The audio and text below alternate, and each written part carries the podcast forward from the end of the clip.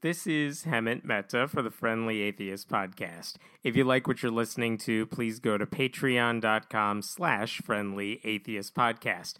I am going solo today. I'll be back next week with Jessica, but I'm doing this because I'm out of town as you are hearing this, so I recorded this interview in advance. Because I spend so much time writing about atheism and talking about it, it turns out I don't actually listen to a lot of atheist podcasts or watch YouTube channels about it myself. Uh, they don't usually tell me anything I haven't seen or heard before. But one exception to that rule is Thomas Smith. I listen to as many of his podcasts as I can because I always feel like I'm learning something new and useful and vital.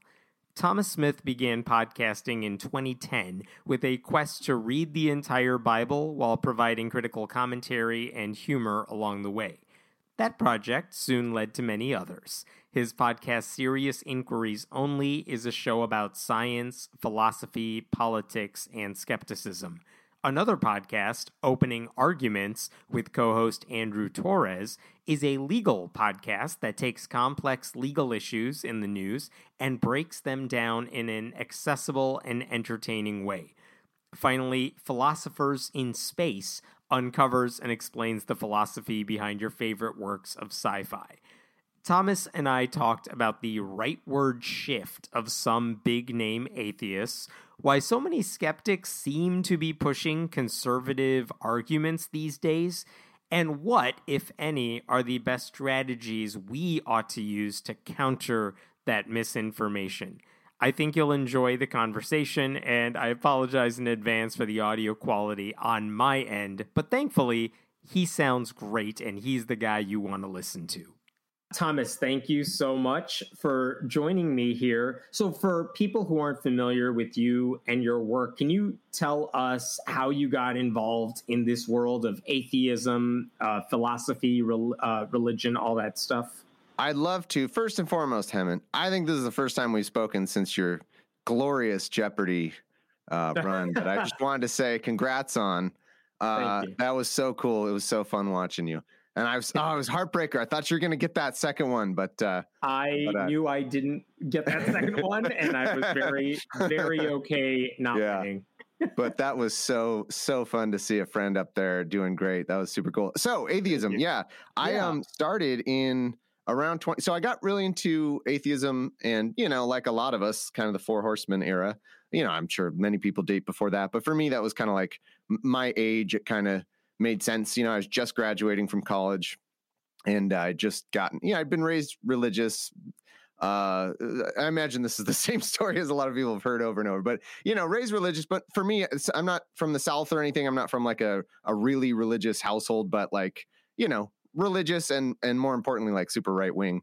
Um, and, uh, getting into atheism, uh, was really interesting. And this will sound funny at the time, probably with what we're going to talk about especially. But the Four Horsemen were actually really influential in not only atheism. I was already an atheist. They didn't really like change my mind on that. They just made the arguments more fun, made them more clear, more interesting. That's the um, same for me. Yeah, yeah, taught me a lot about science. I particularly love uh, Dawkins' book on evolution. Um, the name's escaping. Uh, greatest show on earth. I think. Oh, is that what okay. it is? Yeah, yeah. That That's one, definitely one of them yeah, it came out a little later. I yeah, around yeah. you know the time. He, the, his other ones, I think, had that was after the God that. Delusion.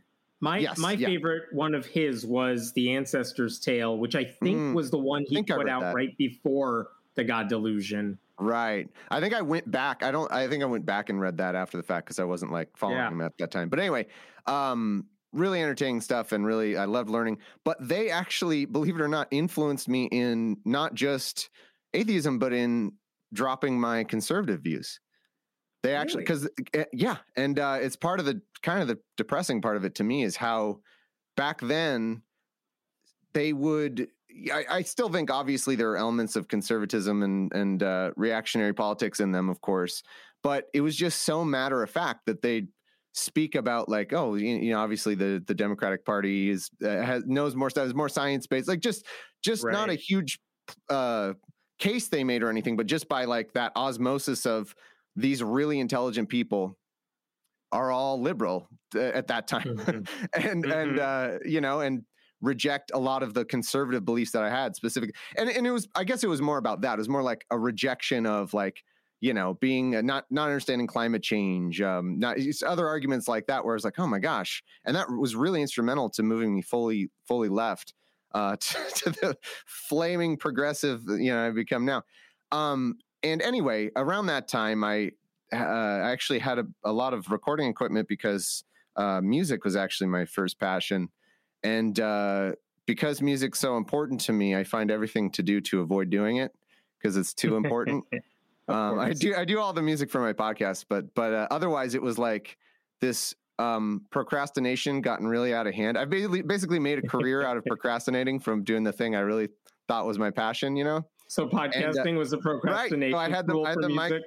I, exactly. I had the mic around, and I thought, you know, as much as I was raised religious, or maybe like most Christians, I hadn't read the Bible and uh, uh-huh. uh, didn't know. Yeah, I knew the the crap you hear, you know, just through the atmosphere of the, some of the stories, and and I did, you know, a lot of the Sunday school stuff of teaching the obviously cherry picked like the few good stories in the in the Bible, right? And I was like, I'm just gonna read this damn thing. I, I, at first, I was looking for a podcast. I was like, ah, give me a podcast to like go through it and then obviously every single Bible podcast I found at that time in 2009 ish or whatever was like super religious, you know, yeah. going through the Bible. And I was just like, I can't, I can't listen to this. So I was like, you know what? I'll just be the change I want to see in the world. I'll just do this thing. I'll just read the Bible as an atheist all the way through. This is the worst idea. All the way through reading. And, and then I had heard, you know, um, Christopher Hitchens always say that the the King James was the best. Another huge mistake. Oh, I should have asked if what there's are you doing on your show. Yeah, is there cursing on your show? Yes, this is a clean yeah, show. Go ahead. Oh, cursing. Yeah, that was a huge mistake. Anyone listening is like, it's so not a clean show. Okay, and I, uh, I, will say I did not know you had d- embarked on that project when I started doing a YouTube version of exactly what you're saying. Oh, sweet. Um, but yeah, like I started it and then it didn't take long to realize, oh no, what have I started? Yeah. Cause, yeah, cause I think you're like happened. me, like now I can't stop. You start in Genesis, man. You're like, this is great. Comedy heaven. Yeah. There's so many good stories.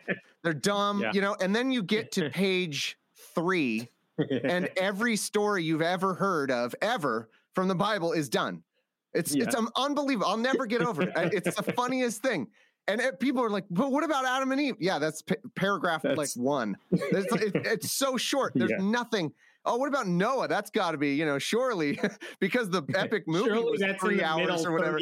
Yeah, that's got to be thirty yeah. percent into the book. No, that's got to be several seven. chapters it's, with character yeah. arcs, and no, that's uh, yeah, paragraph seven roughly, and it's done after that. It's there's no detail. It's terrible and then you get to and, and then here's the other funny thing the next level is people are like yeah you're right and then you get to those begats no even that is like a couple pages early on that's not the worst of it because you can just kind of you know i blew through that like whatever i'm not gonna yeah. re- i read almost every word but not quite and some of the stuff i was like all right begat begat fuck who cares nobody's yes. gonna process this and then you get to just hours just hours and hours and pages and pages of nothing like these really weird stories of these people fighting different people or do, you know collecting a mountain I, of foreskins or do it just the weirdest shit and it's mostly boring there's like a few yeah the biggest sin of the Bible, in my opinion, is how boring it is. Like that's big, mm-hmm. bigger than all the genocide, all the other stuff. It's just so fucking boring, and nobody it's knows. Full of genocide, but also it needs an editor, and that's yeah, yeah that's yeah. At least make your genocide entertaining. Come on. no, it's uh, it's terrible. And uh, how far did you get into that podcast oh, before finished. you? I finished. You went through the whole thing. Yeah. Well, it took. So my original plan was absolutely fucking stupid. I was like, I modeled it after these Bible a day for a year podcasts that the Christian ones I saw. I was like, I'll do that Bible yeah. something a day for a year. I divided it up, you know, and that was an yeah. impossible pace to maintain. I did it for like a couple weeks, and then I was like, this is impossible. I hate it. And then I started, you know, okay, maybe I'll finish it in like five years.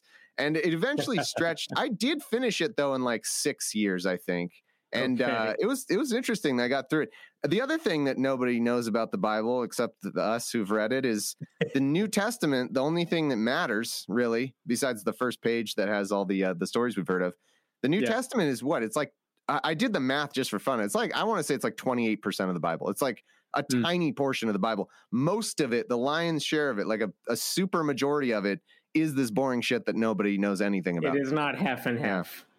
Oh, anyway, so that that got me into, and then I eventually was like, all right, I'm tired of doing a podcast where all I get to do is read this shit. So I started another atheism podcast to maybe you know talk about more issues around atheism and all that kind of thing, and that led to uh, what's now my my mainstay is opening arguments because I you know I was it's funny story I was doing a debate on abortion I think if I remember correctly with a Christian and uh, he asked me you know this typical conservative bullshit of like point to the where it says in the Constitution that you can have an abortion. And I was like, well, at that time I was like, you got me there. I actually don't really know much about the mm-hmm. law behind that. Like I support the right, but I don't, you know, I wasn't very well versed in that particular line of argument. I was just more versed in like the philosophy of it rather than where it's actually justified in law. And so I, I, punted that a little bit, I think. And then I got an email from somebody that I just could tell knew what the hell they were talking about and that was uh, Andrew Torrez, who is also oh. an atheist and a and a, a very brilliant lawyer. Uh, and and that led to starting opening arguments, which is a law based show, not much to do with atheism. Occasionally, we we tackle uh, atheist topics, and we do tackle um, you know freedom of religion and it's hard uh, to talk about law these days without getting into freedom of yeah. religion quote unquote arguments yeah. yeah. Exactly, and it's uh, gone. By the way, I mean it's been as a result of of us bungling, or you know, the easiest mm. electoral questions in the world for the past I don't know eight years, probably roughly. Yeah. Um, it's gone. Like we've we've ruined. You know, the, the Constitution is ruined in terms of in terms of separation of church and state. It's just absolutely obliterated. I'm going to uh, cross impressive. that question off my list. I know. Yeah. Yeah. God. Okay. Sorry. I've, I've talked at length. no, That's no, kind of the origin fine. story. Um, let me ask you one thing I always enjoy about your uh, your different shows. Skept- uh, Serious Inquiries only. You always do so much research. As I said in the intro, I enjoy listening to it because, unlike a lot of other typical atheist podcasts that are out there, I feel like I've heard a lot of what those people are saying. I'm not denigrating that at all, but I always feel like I'm learning something from your shows because it's so research heavy and it's great. Um, in that sense, I really appreciate it. But one thing that uh, I really wanted to talk to you about, because I know you have thoughts on this. I don't know if you knew this. This past week, or maybe a couple weeks ago, it was the 10th anniversary of the 2012 Reason Rally in oh, DC. Yeah. So, like the largest single gathering of the atheist movement. Was that the last one before it went to shit? Or because I uh, remember like there was one in 2016 that yeah. included, you know, the champions of reason like Dave Rubin and people like that. Well, oh, okay. Was this the one? Maybe I'm getting my things crossed, but wasn't this the one where they tried to have like Johnny Depp or something and the whole thing that was 2016 and that imploded. Okay, yeah, yeah. So terrible. he didn't show up, but uh huh. Yeah. I know, I know. Somehow they could have found a way to yeah. make it look even worse in hindsight, but if you're going back to 2012, I mean, here's the question. I, I was involved with groups at that time.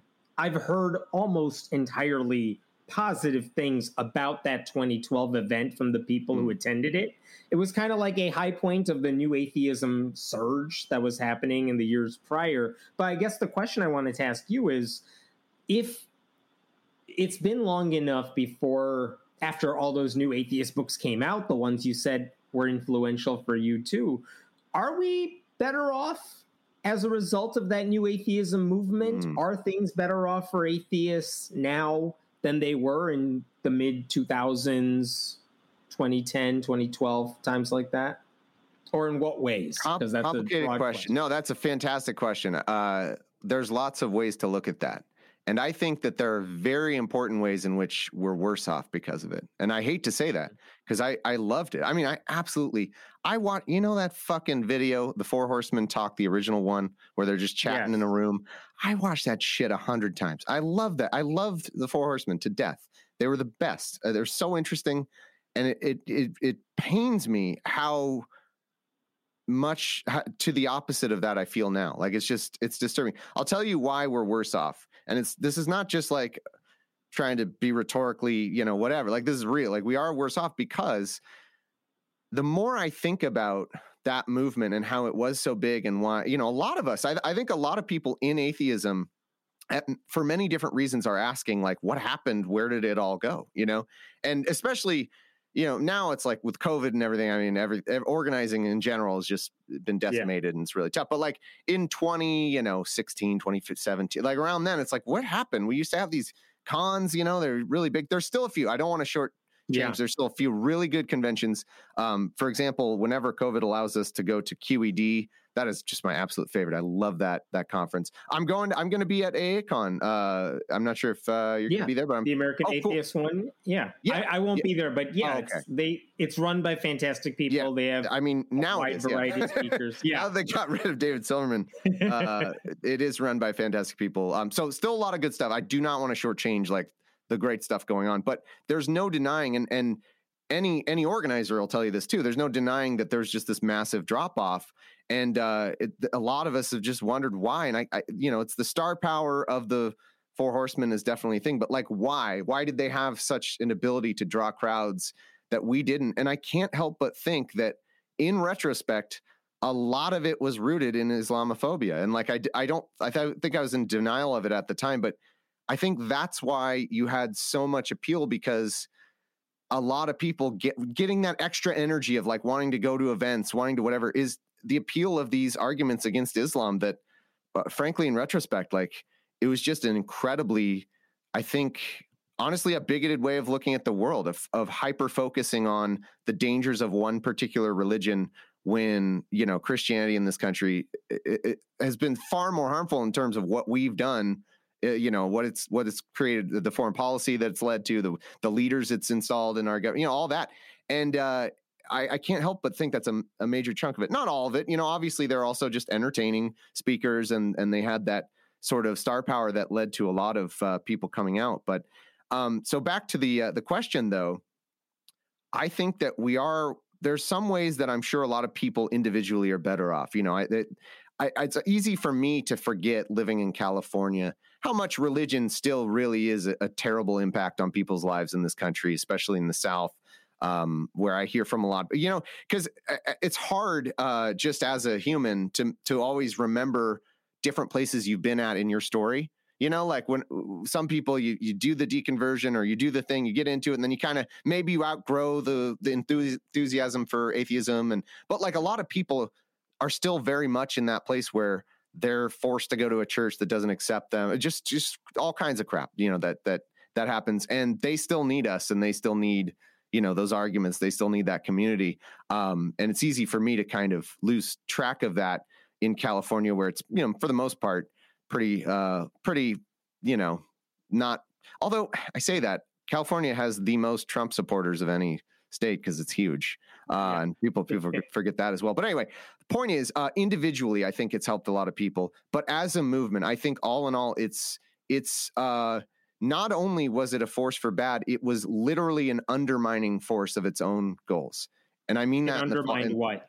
its own goals. Because what it led to was if if one of the main goals of the atheism movement of the new atheism movement was getting reducing the influence of religion in our country um, protecting that separation of church and state, those sorts of things. If that if you take that as one of the stated goals, it ultimately did more to undermine that than to help it because it gave uh, uh, the the movement created this is a massive topic to talk about, but this white identity politics uh, and this white male specifically, uh, the space to kind of it, it's not everybody, but it really energized a lot of those dynamics of things that angry white dudes care about, you know, and what that led to. If you take take Dave Rubin as like a microcosm, you know, if you want to say Dave Rubin was he was never like an atheist leader. I people overblow no, that, but he, no. he was, you know, somewhat influential in atheism early on in his show.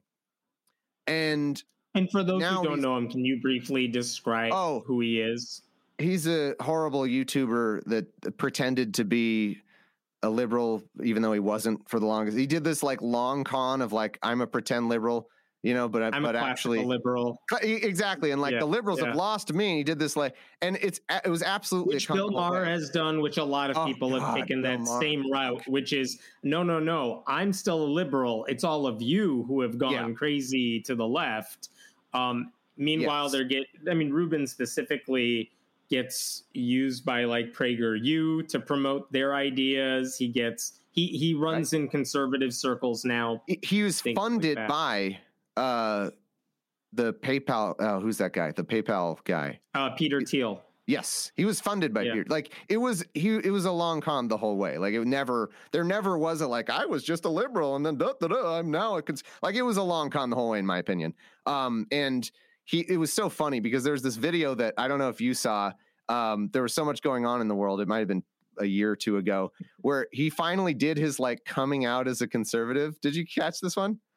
He was That at an event. vaguely familiar. Is that some event where there was obviously a fucking Republican bullshit event because that's what he's been this whole time? And he does this reveal of like, well, I'm not afraid to uh, call myself a conservative, you know, like this reveal, and nobody waiting reacted. for It was, applause. waiting for Yeah. applause. exa- it was like The Simpsons, where uh, uh, you know, what's his name is th- discovered to be seeing the uh, the burlesque show, and and uh, the- everybody, nobody cares. Like, oh, yeah, Oh, no, I think can't it's remember. is it Barney? Is that his name? oh, it might be. Okay. there's something anyway, uh, and they, they have somebody has to react. I think it's uh, the bartender has to react, like, "Oh, uh, uh, that guy! Oh no!"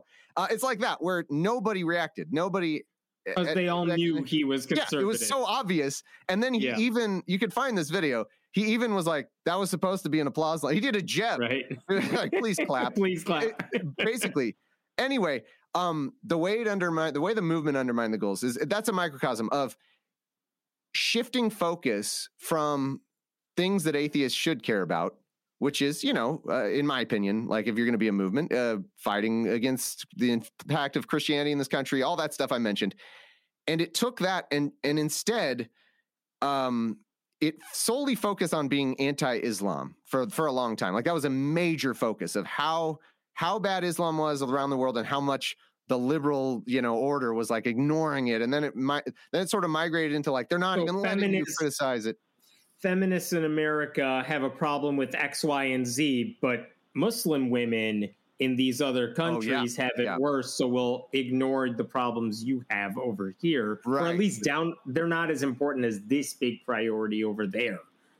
which I, if anyone thinks you're like you know straw manning that's literally the richard dawkins dear muslima comment just search Yeah. that if you're not versed in that uh yeah and then slowly over time i, I realized what they did around 2000 probably 17ish 16 17 is they shifted and instead of islam that was the thing they would demagogue at all times it just became anti wokeness, and it was just the new. It, it's a hundred percent. If you follow I- Sam Harris, all those other like that community is a hundred percent dedicated to anti wokeness now. It's just nonstop. Oh, you're gonna. I want to get to there in a second. Let me add a couple thoughts on the the Islamic thing. I think one. I mean, correct me if I'm wrong here. I feel like one of the things that happened is yes, they def. I mean, I was a. I was. I feel like I was a part of that, not a leader in any sort of way, but I I was into that too, where it's saying here are the Mhm. problems with the religion, and I can make the case for why I don't care what you think about drawing this image.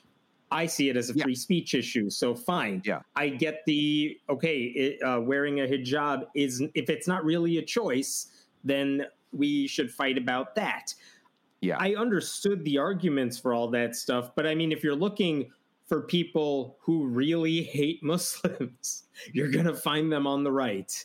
And so you get who's supporting that sort of cause. On one hand, you have the religious freedom side of things and the atheism side of things, which always struck me as a more liberal thing.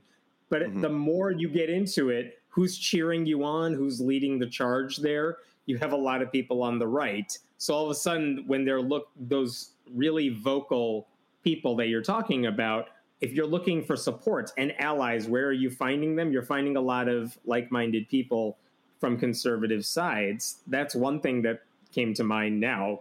Um, Yeah. That's easier for me, just speaking for myself, to see now.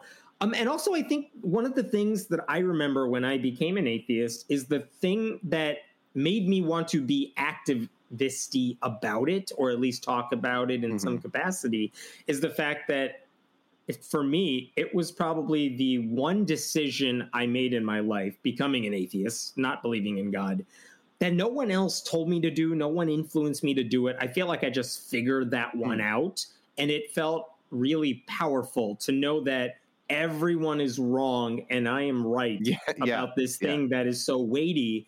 And being a contrarian about a thing that I feel everyone else is wrong about it felt good and right and it felt even better once i realized i wasn't the only one and for, i think for so many people um, being the contrarian yeah is the thing that they want to do that's what gives them enjoyment and that when you're talking about the wokeness thing when you're talking about the yeah. uh, is anti-muslim bigotry which i we do want to fight but which veers into islamophobia so much of that is I want to fight this because I want to hmm. debate you. That's the thing I want to do. I don't care what the issue is. Oh, we're talking about COVID mandates. I'm going to fight you on that because debating stuff and being the, you know, lone voice that thinks they're right on this thing everyone else feels, that's the power I want to get back to. And I know personally for me, it's like, okay, you know what? Since I became an atheist, there really hasn't been a thing where I felt I was so right about it, and I could not find so many other voices of reason. Like I don't lack. I could see where I don't have that same thrill, but hmm. also mm. I, I'm not eagerly trying to be saying it. I'm not eagerly looking for a thing that everyone else is wrong about. Um, I don't know where I'm going with this, but that contrarian no, I, nature, I, I think, has a lot right. of power for a lot of people. It does. It's that. It is that, and and I agree with you that like the thing about atheism is it is an obvious thing that we're right about that a bunch of people are wrong about. And it's amazing. It's amazing, you know, and I think that one thing that can become a problem is if you start to think, as you say, like there are a lot of things like that, which I, I don't know how many things there are. Like the atheism is, it's um, honestly, it's really clear. Like the only reason people are religious is because they're indoctrinated into it. Like very rarely does somebody go from atheism, you know, being raised atheist to like latching onto a particular re- religion. It happens, but like for the most part, you were the religion your parents were. Uh, mm-hmm. Like almost entirely d- deterministic in that way, like, and it's because you have to be taught these things at an early age. And and don't get me wrong, I, I have plenty of problems with with uh, the tenets of Islam and the you know the anti feminist kind of all that stuff. There's this is not to say like is in no way an endorsement of that religion or any religion. It it for me it was entirely about the focus. And and it it's it's a huge it's a bigger problem than you'd think. Like I, I think even well-meaning people, including me and, and maybe including you, uh, could feel like, okay, well, I'm not being like unfair in how I'm focusing on Islam because look how bad these tenets are. Look how many people believe in this and da da da.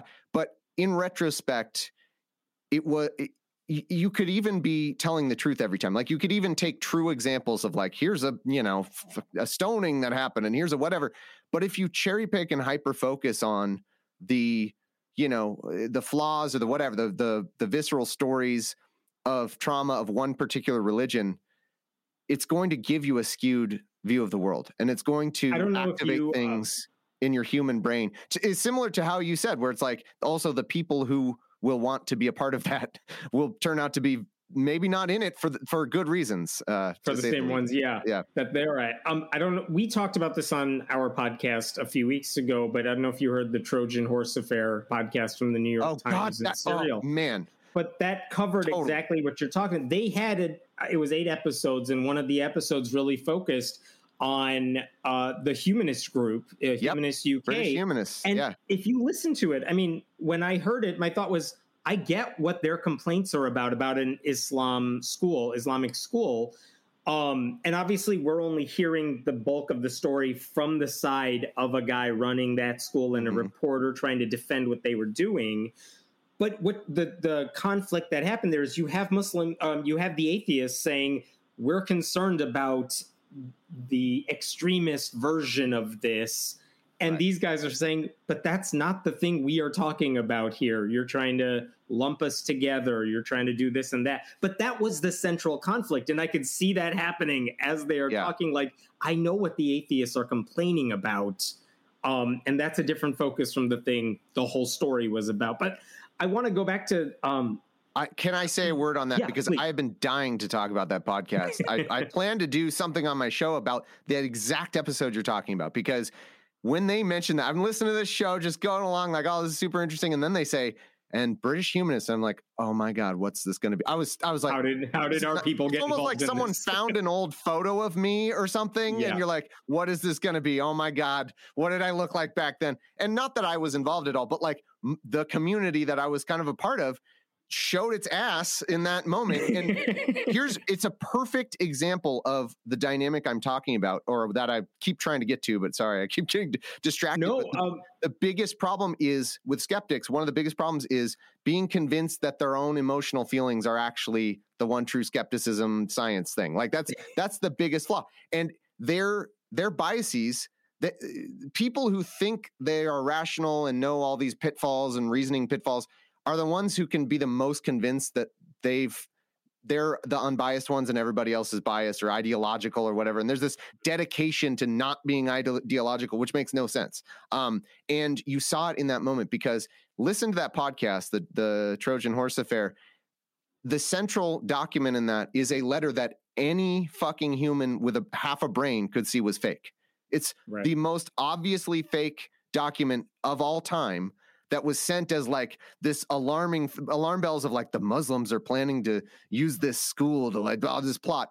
And you would have hoped, I would have hoped that people involved in Richard Dawkins's sponsored British humanist thing, where it's all about skepticism, the tools of reason, would have looked at that and been like, well, that's fucking stupid. Like, come on, this is the dumbest document I've ever seen. It is it is like if it weren't so disturbing, it would be funny how badly faked this document is. Obviously, a fake thing, and they fell for it, or their biases allowed them to say like, "Well, maybe it's I don't know if it's real or not, but there's still a problem here." And That is they- what their response basically Yeah. was. They downplayed the letter as being significant um, and said, Well, well, we had legit concerns. well, in and- retrospect. But I do you think yeah. they did that at the time? Because I don't think they did that at the time. I don't, but you said you were listening to the podcast and they mentioned the British humanists, and that was your inclination. Oh, oh, we're somehow part of this story. Our people Yeah. are part of this Yeah. story.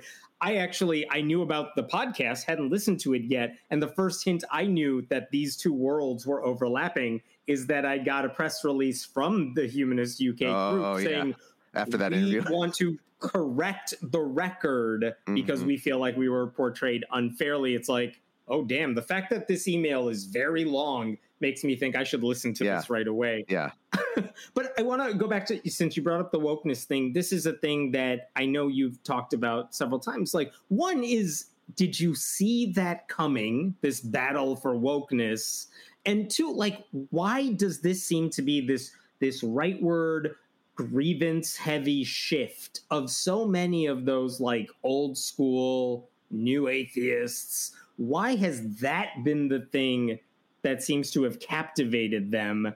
do they not realize that the right is it, they're being used eh, whether they like it or not to Yeah. advance a right-wing agenda like why is that the thing that captivated them so much it's it's you know it's like the great man theory of history versus the dynamics of history it's hard to say i think it's easy for anyone to say in retrospect they anticipated stuff um i as a good skeptic i like to try to be accurate and to the best i can about my feelings. Like for example i didn't think trump would get elected in 2016 i'm proud to say i did not think we were that fucking stupid as a country and we are. And uh, you know it, it's easy to be like oh i knew it. I knew he'd win. It's- okay did you?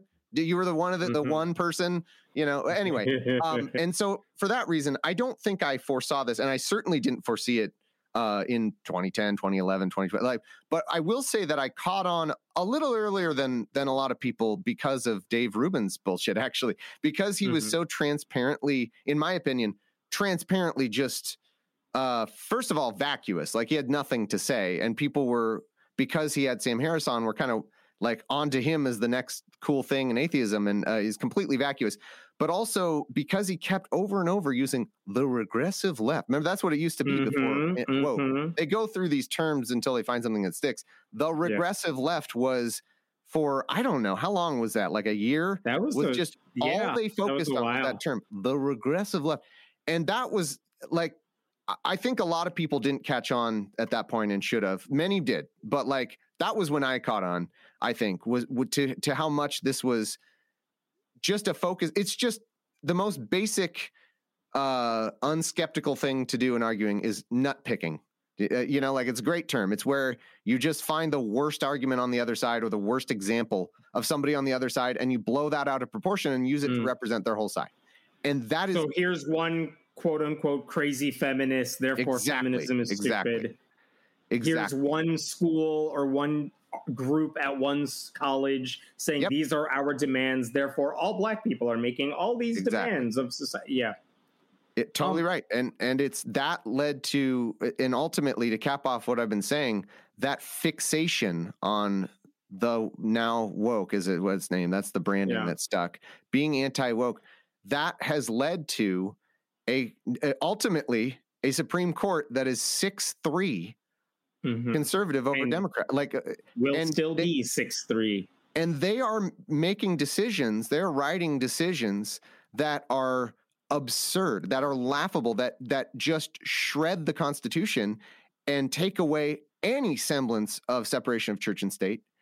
And yet the the the major atheist voices that, that, you know are no longer by the way that's another sign of it they don't even they're not even involved in atheism sam harris hasn't done an atheist related thing in i don't know 10 years? Like he, i mean his just, podcast is not about atheism anymore. no and and even if he would touch on atheism he he doesn't do anything atheist. He's still looked at as like oh this atheist leader. He has almost nothing to do with atheism for at least eight years i think. For what uh, it's worth even when the end of faith came out he even in the speeches he made at that time he very much made it clear i'm not here to be an atheist leader. I don't even like the word. We shouldn't need the word um, but it was I, I, I only say that to say the media made him out to be this new atheist uh, well, leader because they like the no, not just that. that. I mean, he participated in a lot of debates that were an atheist debate debates a Christian, sure. which is okay. a thing yeah. that an atheist leader would do. I agree, I agree with you. He, and I was going to bring that up too. Like he did have that, like, oh, I hate the term, we shouldn't need it, and you know, so but like he acted as though he, you know, he was he was involved in trying to spread the, the gospel of atheism. No, I don't want to use that word. Yeah, to yeah. spread it to spread those arguments. You know, and even if you you say like, oh, I don't like the term, I don't want to be a leader, whatever. If you're out there debating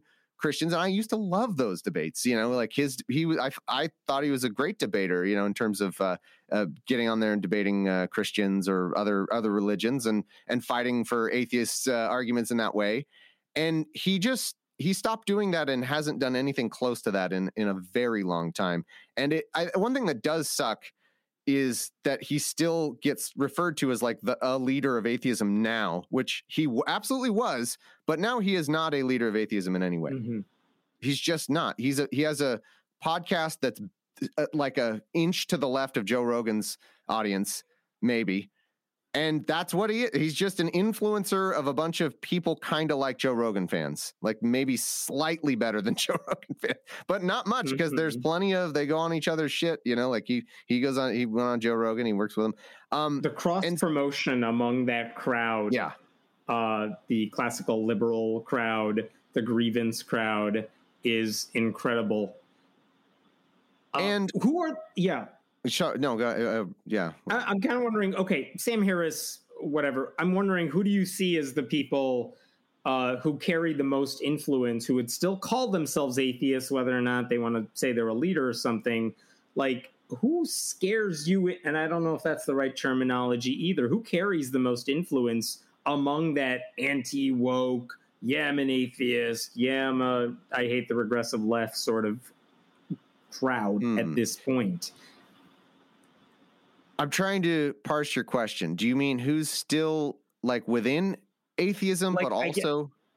yeah, I mean, I guess uh, I know it's not a clear question here. Like Sam Harris, you're right. Never really was the head of anything, but obviously attracted a sizable atheist audience in yeah, his no, day. And, and, I, I want to be clear. He was an atheist leader. Like I, I, I want to be mm-hmm. very clear. Like he was, he got was part of why I was into atheism. He was one of the four horse people, um, um but just isn't now. Is my point. I feel like uh, in his wake, in that wake of the, mm-hmm. those people, you also have like the Boghossians, the Lindsays, He's the, nothing.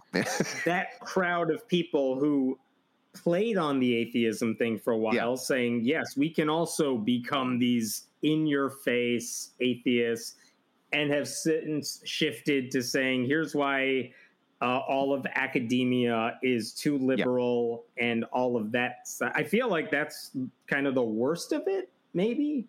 Yeah. There isn't. Uh, the thing about Boghossian and Lindsay is they they really weren't very popular as atheists. They were never like leaders of a movement. They were people who latched on to coattails, wrote some books that didn't sell any copies, and you know whatever. They probably went to a few events or something, but like honestly, those were people I could get on my shitty little podcast in 2014. like i know i uh-huh, know as an uh-huh. as somebody who had an atheist podcast who tried to book atheist people in 20 you know starting in whatever like it was 2014 or around that time i know who who was uh, somebody who was tough to get to and who wasn't and the reason that i had james lindsay on my show back then is he was a nobody who had like a little bit of a twitter following wrote a book that almost nobody read on atheism uh, but he you know he he was uh, he had some interesting thought along those lines. But do you think they, this is they part of the found? Growth? Yeah, I just wanted to ahead. finish that thought. They they are not atheist leaders who moved their people to anti wokeness or used their atheist fame to to do that. In my opinion, they are people who barely hacked it as anything atheist who made their names as anti woke crusaders. They found and, an audience when they yes. started pushing for that stuff. Yes. They went they, um, they became any sort of notable people purely on the backs of hating the woke and and cherry picking, you know, nut picking those arguments all over and over. It, there's always an audience to be found when you're very confident in your ignorance. Um, and they definitely uh, have taken that ride.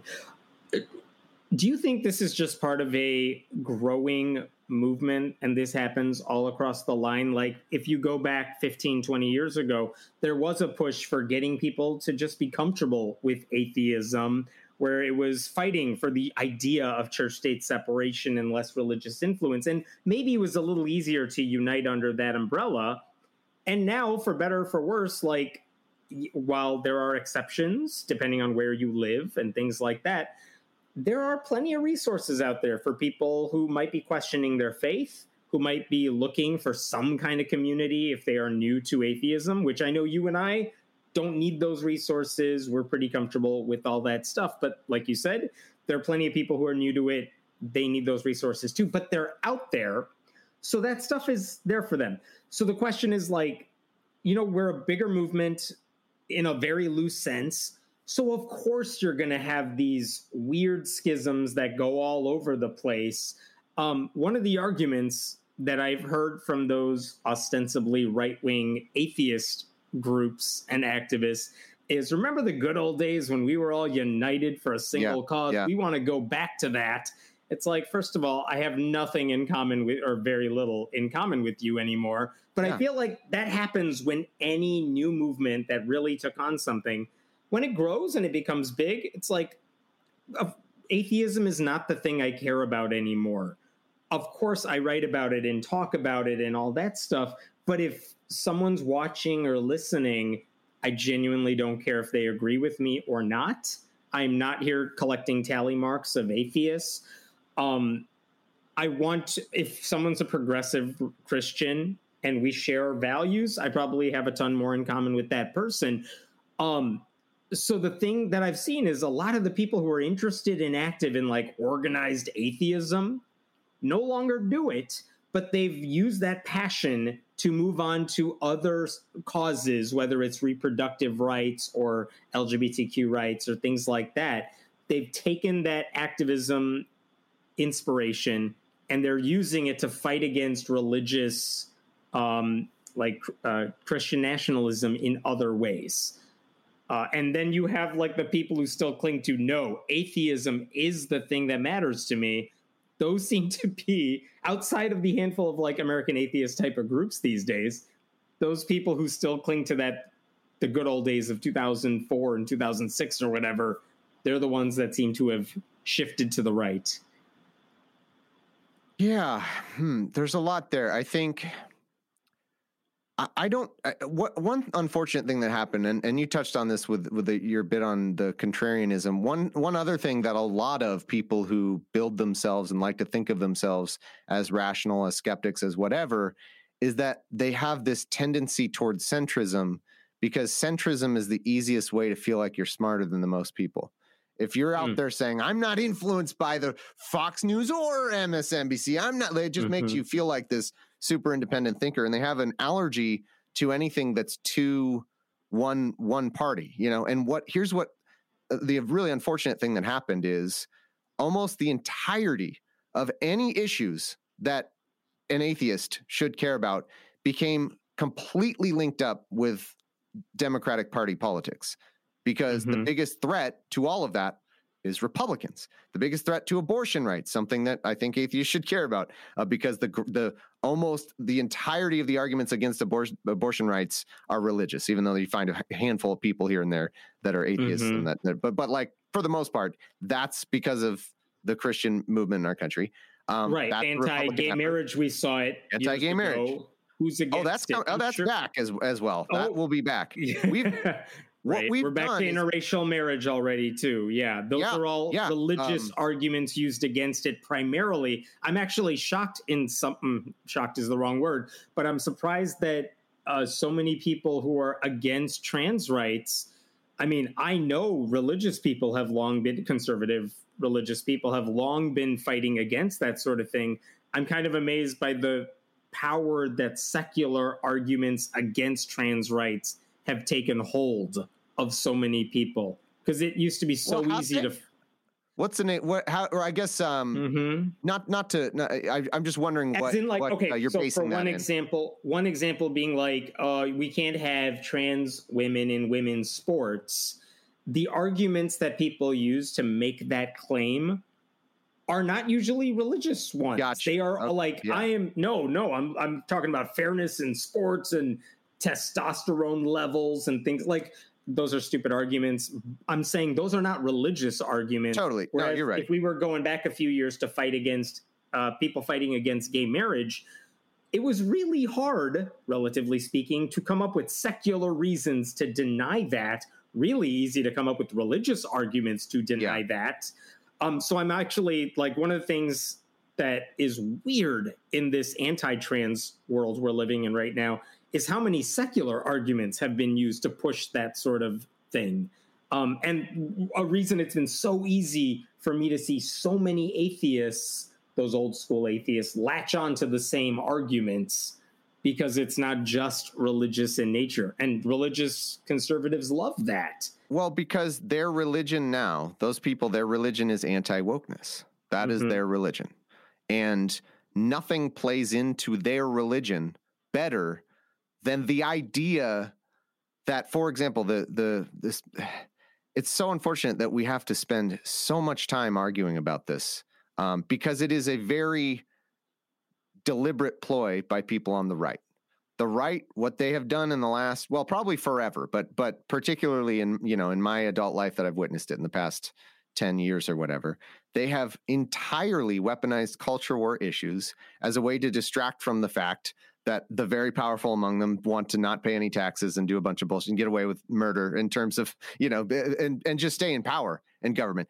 They they they don't have any issues anymore. All they have is this anti wokeness and th- these cultural cultural war issues. As in like the republicans don't even have a platform anymore no exactly anymore. exactly. All they have is if you ever try to talk to a trump supporter it's they just have weird things that they think liberals did. They're just grievances. This list of obscure grievances. It's this entire just um I don't know what the word is for it. This atmosphere, this whole like a fake world of grievances against the woke, or that the woke have perpetrated against them, and the trans stuff plays into that because, um, it in order to believe that the Lia Thomas thing is like grossly unfair, you have to believe that the NCAA, an organ, like an organization that is their job is the sport. Like it's it's a major thing. This it's the fucking NCAA. I don't even know how to say mm-hmm. it. Like th- that's their whole reason for being.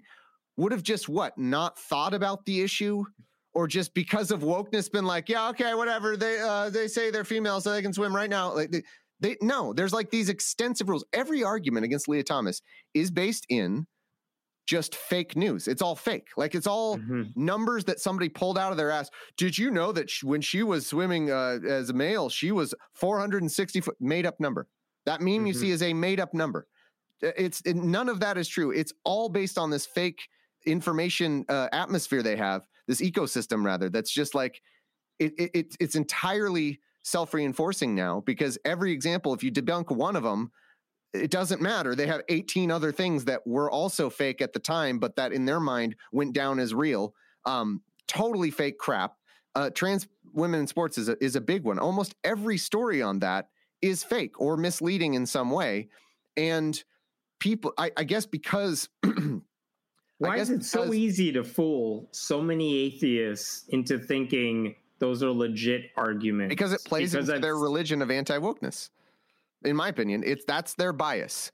They're the the places where people otherwise smart people, because a lot of these atheists are perfectly intelligent people, but the places where any human gets into trouble is where they have a blind spot for you know uh, arguments that appeal to their preconceived notions you know and this happens uh perfectly to everybody where it's like you shared something that was a you know i don't know from a leftist page for example progressive page and uh, you shared it because it seemed like it was true because you know maybe Trump did that whatever thing or somebody did the thing, and sometimes those are fake. Now, largely speaking, yeah. those are true because Trump is horrible. or, but like a lot of those were. I've seen that sometimes though. Yeah, sure. and like, like I've gotten caught sharing something. Too.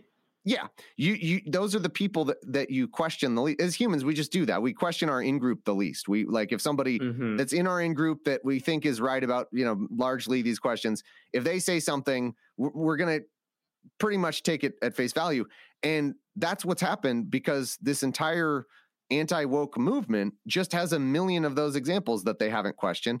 And once you do that over a period of years, you're willing to believe anything for the like really extreme things that uh, are just not true because they they play into those biases. I mean, I come from a Fox News family, and it has been depressing to say the least to see what they are capable of believing now. You know, like back in, you know, it's always been bad, obviously, but like mm-hmm. at least it was somewhat, you know, more based in reality than it is now. The things that they are able to believe about world events, about vaccines, about COVID. It's it's unbelievable, and it it doesn't come from one story. It's not as though they see one thing on Fox News and they're like, "Oh, well, that's I guess I'm." It comes from a, a a lifetime in some cases, or multiple decades or years of being fed this misinformation and not questioning it, and then over time, you you just you have more evidence in your mind that you know COVID is fake and all, and the the anti or the woke are perpetrating this uh, COVID hoax for God knows why. I don't know why, just some uh, mysterious uh, mustache twirling reasons. So and, let's bring this. Let's yeah, bring this maybe full circle. Like one of the things that got both of us interested in this world of activism, atheism, what have you, is we felt we were right about this very consequential thought this belief about God.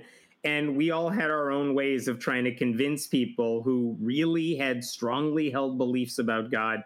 And we wanted to be like, but you're wrong. And I want to persuade you that I'm right about this. I want you to jump ship and and hopefully I can find a way to persuade you. And one reason I think, like you said, those new atheists back in the day, even though we were atheists, they found a way to persuade a lot of people using whatever manner they had, whether it was kind of in your face Hitchens or uh, Daniel Dennett was more philosophical about it or whatever.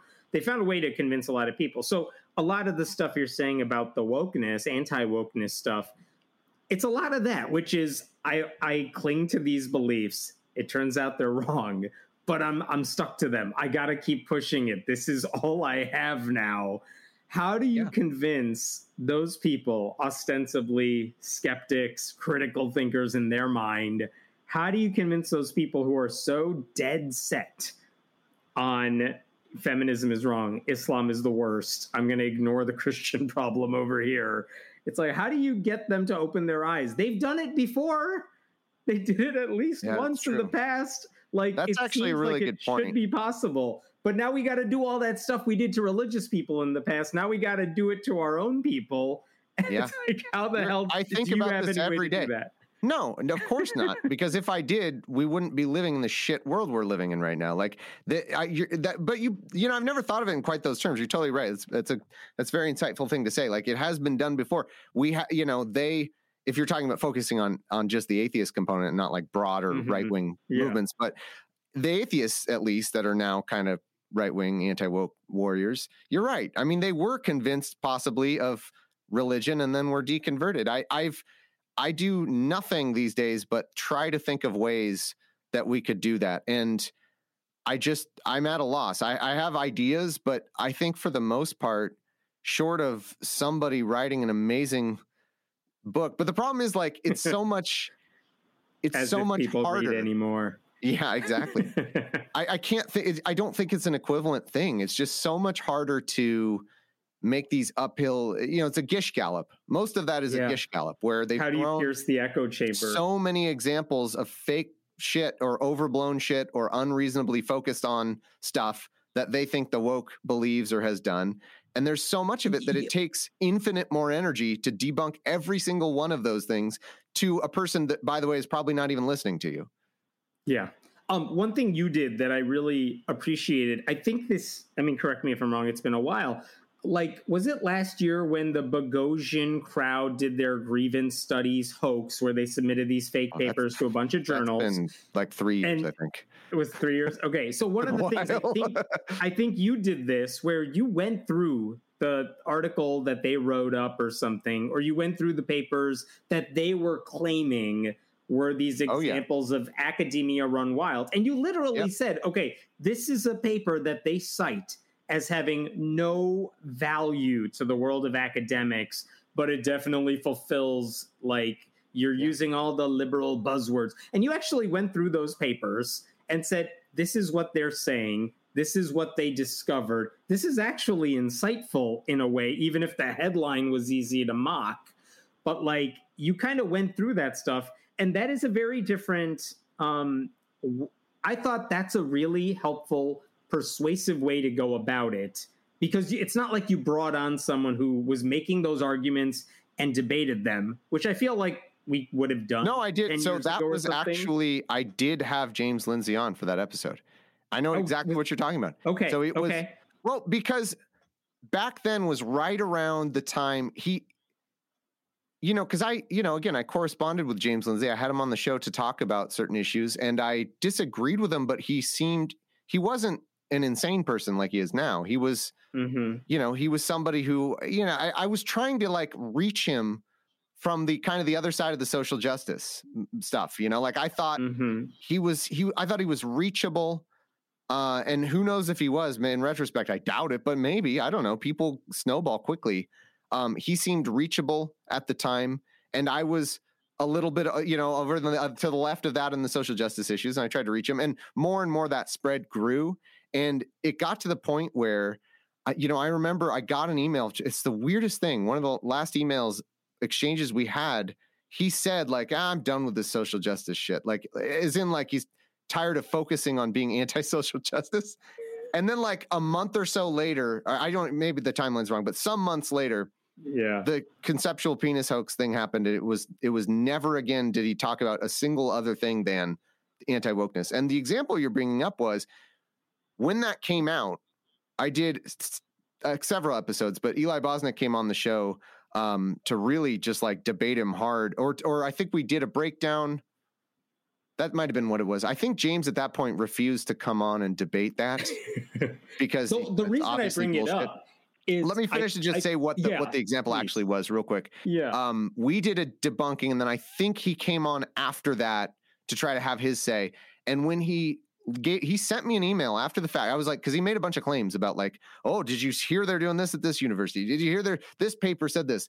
And I was like, hey, um, as I do every show, shoot me the sources so I can post the fucking yeah. sources in the show notes. And he sends me an email that is just uh, co- links from a Twitter account that they all worshipped called. Uh, I've shit. seen that Twitter handle. Yeah, it was. Uh, remember it it was a grad. Basically, the focus of it was people's dissertations. You know, like and like how they're Mhm. so stupid and uh, woke and whatever. And all it would do is make a, dis- a completely distorted, catchy description of it, and then tweet the link of the paper, which obviously nobody would read. And so right. people over time just came to believe that pe- that everybody in academia was writing these stupid papers on God knows what because of this totally misleading thing. So I followed up on every link he sent me, looked at what the papers were, and most That's of them were just like, well, yeah, this person wrote a reflective paper to finish their fucking degree and whatever. You know, like it's not. It wasn't what they took it to be, which was did you know prog- uh, woke scientists believe that such and such such and they they think that this it's like no one graduate student wrote an essay that nobody read except their thesis advisor about their personal experience. And also it wasn't just that like there are actually some really good ones too that that were legitimately interesting um and would be good material for future experiments or future insights. And they collapsed all that into these ridiculous anti-woke headlines uh that, that and and it's it was just the be- that was the end. That exchange was the end of any relationship with james lindsay. Uh, it's been at least three years i think. It may be more actually. I can't remember. And uh when i published his links and talked about them he threatened to sue me for violating his copyright which i asked andrew andrew Torrez aforementioned uh aforementioned Yeah. brilliant lawyer. I was like is this anything? He's like that's the dumbest fucking thing i've ever read in my life he's worse at the law than he is at uh, you know uh fucking his anti woke bullshit. So yeah, The- that the was the bring- source of that story. That's right. I mean, the thing I like about it is just saying instead of necessarily just talking to him, you're just like, look, I'm going to lay out the facts for you because you're getting misinformation. Whoever is listening, whoever might be interested in going in depth on this stuff, I'm going to lay it all out for you and try to give you the actual story behind what's Yeah. happening. And I, I wonder if that might be more persuasive than the shouting matches that we're so used to in other places in terms of trying to persuade people who um, might be persuadable but aren't getting good information, uh, which is just look. Here's the thing that you keep hearing about. I'm just gonna lay it out for you. I like those. I tend to like those podcasts and videos the most, where it's just like Mhm. we're not gonna get into the crazy shit they say. We're just gonna tell you what's happening. Here's where we're getting our information from. Here's the actual story behind it, and take it or leave it because we're not gonna we're not gonna throw Yeah. it in your face. But for those of you interested in the actual material, here you go.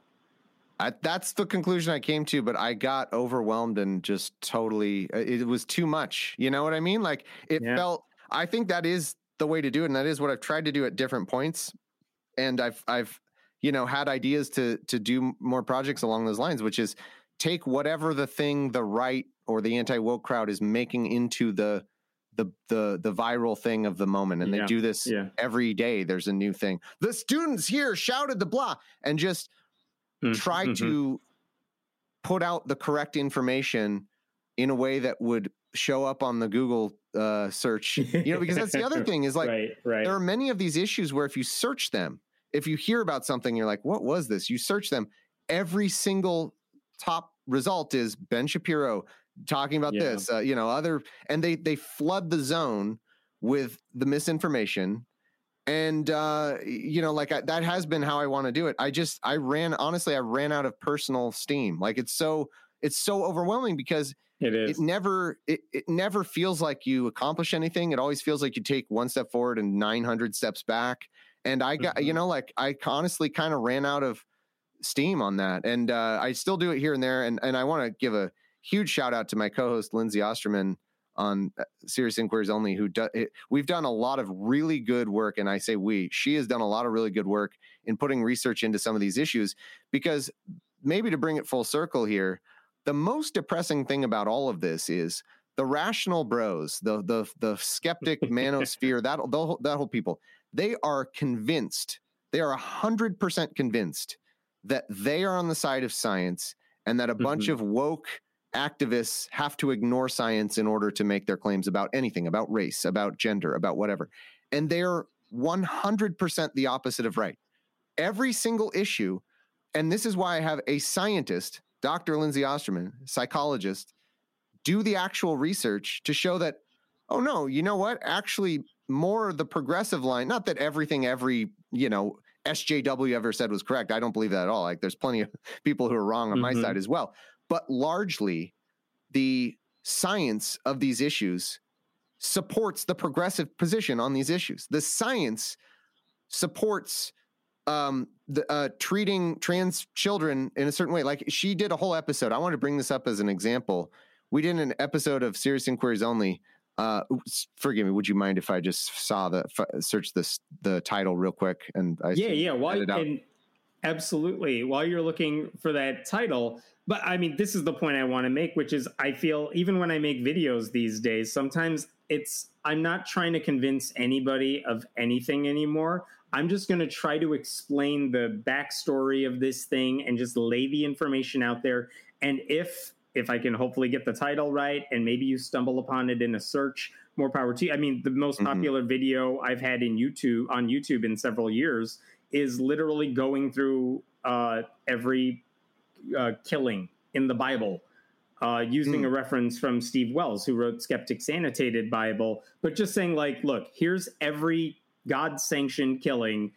I'm not offering much opinion on any of that. I'm just laying out every story for you. It's like a two hour video, and here you go. And now I'm going to leave. You can discuss this amongst yourselves.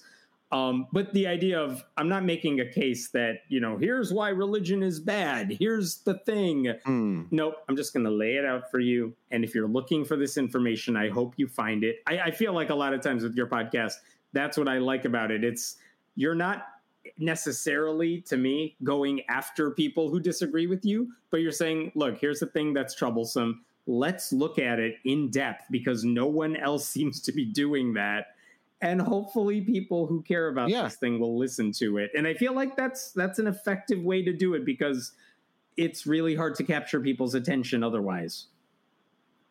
Perhaps. I guess that's more of a what's the dichotomy there? Is the other thing you're looking at like you know trying to debate or trying to like what's yeah. the what's the alternative? Yeah. There are no, definitely I, people who want to debate it. There's definitely yeah. a you're wrong and i'm just going to give you a a short video that explains why you're stupid uh, that vibe, that general sense of videos and stuff that are just shortened in your face. And sometimes the best ones are this isn't flashy, but I'm just going to lay it out there. And sometimes it's it's the equivalent of reading a longer book that goes in depth about a topic than yeah. the short article that just kind of covers the bullet points. I know, but it's it's it's just so discouraging. You know, like do, yeah. for example, uh, the one I wanted to shout out was uh, episode 284 and 285. Um, did you hear about Debra? So, Dr. Debra Soh wrote "The End of Gender: Debunking Myths About Sex and Identity in Our Society," which was entirely just bullshit lies. Um, and Lindsay went through the science of all this, and mm-hmm. these these folks on the anti woke side are convinced that the opposite thing is happening. That I'm just emotionally being like, I really, you know, think trans people are fine, so I'm going to lie about the science. To da, da, da. It's it's exactly the opposite. Like you go through the science, and the um, you, you know, like one of the links uh, on the show notes I'm just looking at, like she went through the uh, review, like a, a science review of the current best practices in care of transgender youth, and it perfectly, you know, backed up the claims uh, that uh, Debra Soh was fighting against. You know, like it, uh-huh. it's it's precisely the opposite of true.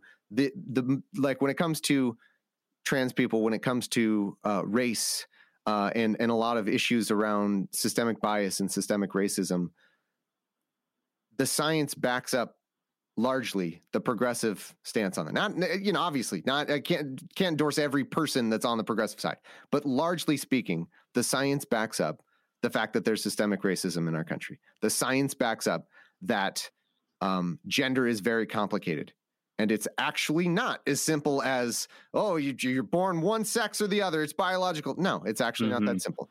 And we went through, she went through on that episode all kinds of different ways that gender is complicated.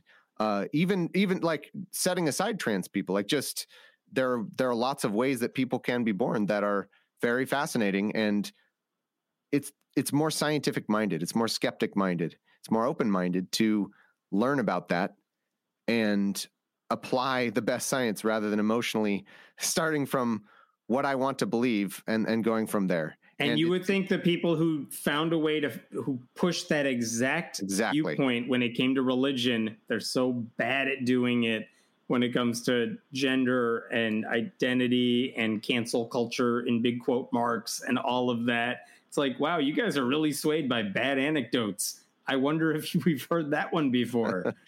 yeah. Yeah, I mean, honestly, the the response from most of the skeptic community to that Twitter account, that uh, real real peer review. That's what it was. Real mm. peer review.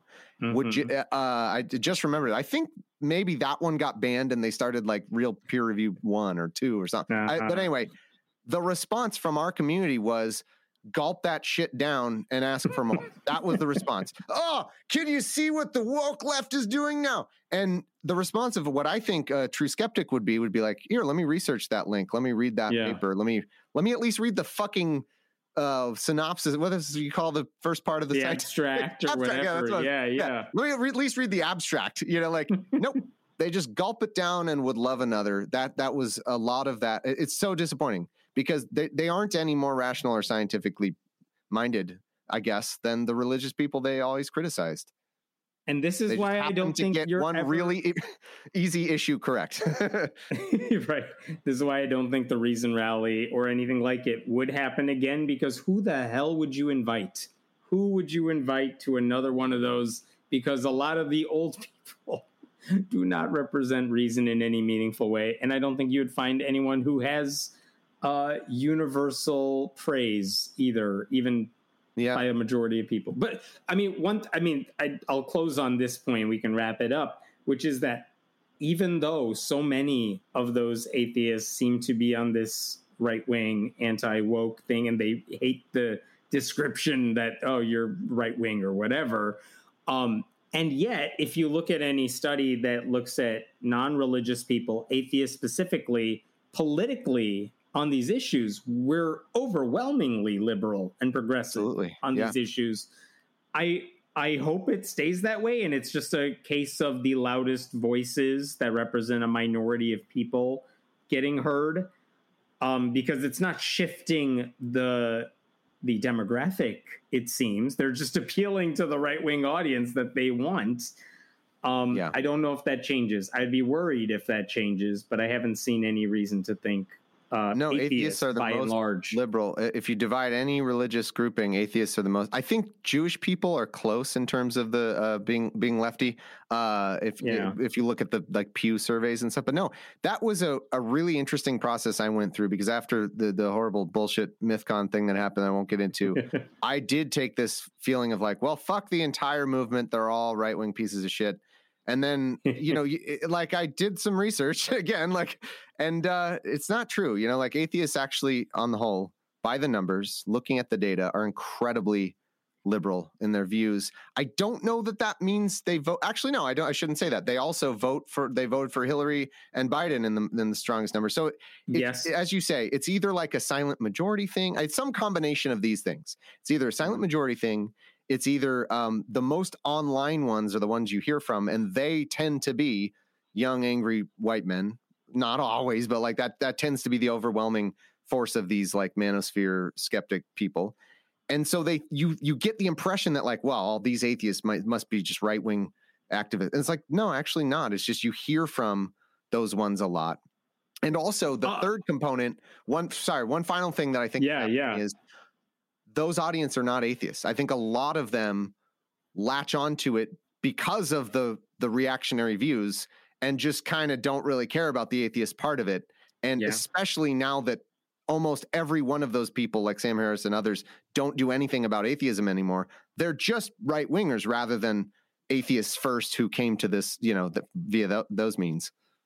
I know you don't want to. It's opening a can of worms to talk about the MythCon thing. But the funny no, thing if, about if you want that, to, yeah. Uh, you you did a debate at one of their conferences with a right wing uh, reactionary type. I think I was also speaking at that event maybe the year or two before you, when it was totally a normal, not Yeah, right wing, not reactionary thing, and I'm like, the hell happened the year after I left? And then with you, I think they actually had some decent attempts at a debate. Maybe I mean the fact that you were there representing No, us, that- and that now year, they just went was already full shit. on. Yep. Yeah, That's a that's Now- a great example to talk about. Um, the year before, what happened is it's it's uh very tawdry like interpersonal stuff. What happened was the group got kind of taken over by it was like half you know shitbag right wing people and half actually really cool people, and there was almost like a coup. Like the this is a skeptics group in like Milwaukee, it was Wisconsin. in Milwaukee. Yeah, it- it's skeptics group, and they uh, the the assholes won, and the cool people left. And so the year before I was there, uh, you might maybe you were there like the year before that one. I don't because I don't think you were there the year I was there. The year before I was there, and I gave a Bible talk. It was a fantastic conference. It was super fun. It was Yeah. awesome, and that's why I was like, when they asked me to come back the next year, I was like, absolutely, that was a great conference. Super cool people, great debate.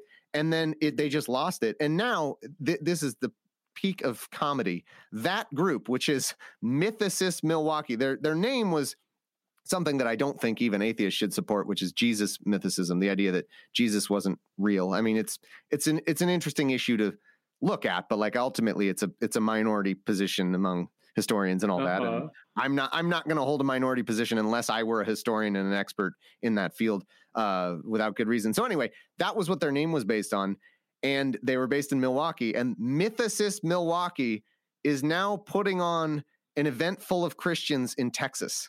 That's now what they're doing. and it just goes to show how much it's not about they, they aren't atheists. They don't give a shit about that anymore. They're not atheists who do right-wing stuff. They are right-wing people who at one time were involved in atheism and they don't do it anymore. It's Mhm. unbelievable. Yeah. The uh, lineup at their conferences is always a. Uh, you people see what you're doing here? Do you? Do you know who you They're just invited? trolls. It's a joke. Yeah.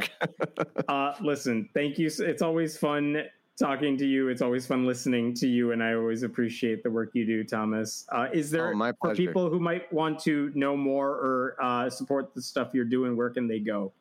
Absolutely. Opening arguments. Um, and, and again, it, it- it's unfortunate though, but if you are an atheist, if you are so, someone who cares about atheist values, the best thing you can do right now is at the support the Democratic Party, or at the very least, fight against Republicans in office.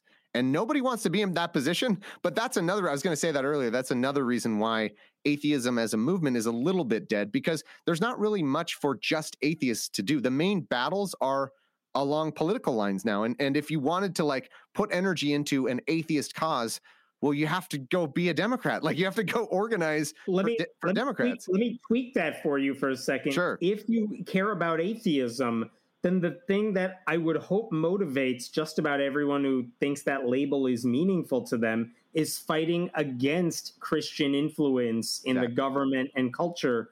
And only one party is doing that and has the ability to make that change happen.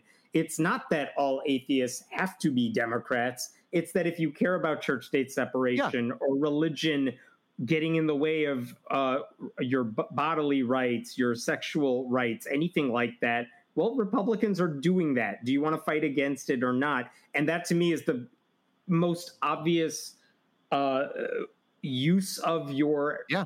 skills and time and volunteer time or whatever it is, donations.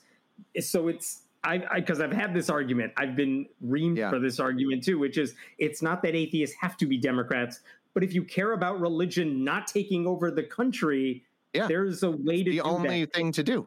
Yeah. Yeah. No, and, and here's the funny thing. I'll add one more thing to that, which is if you don't care about any of those issues, if you are an atheist and you don't care about abortion rights, you don't care about protecting gay marriage, which is in jeopardy, by the way, the, the Supreme Court, because Yeah, we've allowed overturn anti that wokeness over- to take over everything and elect Donald Trump and appoint three justices, they may very well, they're going to strike down Roe v. Wade. Roe v. Wade is already dead, effectively, Mhm. but they will strike it down. And gay marriage could be next. Right to contraceptives. These are basic issues that atheists by, by the way, won the battle on like 50 years ago. And because of uh, this, this absolute atrocious direction we've gone, now have to refight these battles. Now, uh, let's say you're an atheist and you don't care about any of those issues. You don't care about any of that stuff. What do you care about? You're just a person who's mad that someone else believes an imaginary thing and you don't care about any of the effects of that imaginary thing. Like, what would you even stand for then? You're just mad about someone's thought that's wrong. That's what you're mad about? Like, if you don't care about con- the effects of religion on our society, then what do you care about? On the flip side of that, we talked about this on my podcast a couple weeks ago, so which is why I bring it up. There's like a hundred million dollar campaign to promote Jesus, uh, just Jesus, not a church, not a denomination, just Jesus. And the same argument could be made, which is, I know you want people to just get saved and believe in Jesus. I get that as a mm. strategy of what you're trying to do. But I think it is impossible to say all of you should accept Jesus without addressing the effects of what that yeah. does uh, and and the consequences of where we are as a nation because of people who believe in Jesus. You can't unlink those two things, and it seems like a waste of everyone's time and money and effort for these Christians to be promoting Jesus while trying to pretend like the people who follow Jesus are are not part of the plan here. It's like you can't unlink those two. And the same thing, like if you care about atheism as a philosophy, I get that, but also let's talk. You can't. Who cares? Who cares yeah. unless you care about the effects of that the things they're doing, exa- precisely, and that what they're doing in the name of of atheism or Christianity, exactly. or trying to push their faith on you. Um, and all this you. was to Thank say you. that uh, if you want to learn about more, uh, you know, the issues facing uh, the country, and opening arguments is a great way to do that. I mean, it, we we break down Andrew, the expert over there, you know, breaks down really complicated legal stories in, in a way that's accessible, and it's uh, it's it's truly. I love that show. I feel I kind of consider myself a listener of the show because you know I'm just the host to Andrew and and that kind of thing, and I've learned so much over the years from him, and and uh, really knowing what's going on uh, getting the actual detail of of these complex legal issues in the news uh, because that's it's it's so important these days. I mean, all of the Trump administration, it was every day was another like, what the hell can he do this? You know, what is the legal authority for this thing? And uh, it's that's a great place to go. Serious inquiries only as my other show with uh, Dr. Lindsay Osterman. Uh, again, some of the stuff we do, I brought up the examples, but she breaks down the science of a lot of these issues. And uh, surprise, surprise, the science never supports the reactionary anti woke. never, never does. It never does. Uh, and also, Philosophers in Space is a fun one that's uh, about sci fi.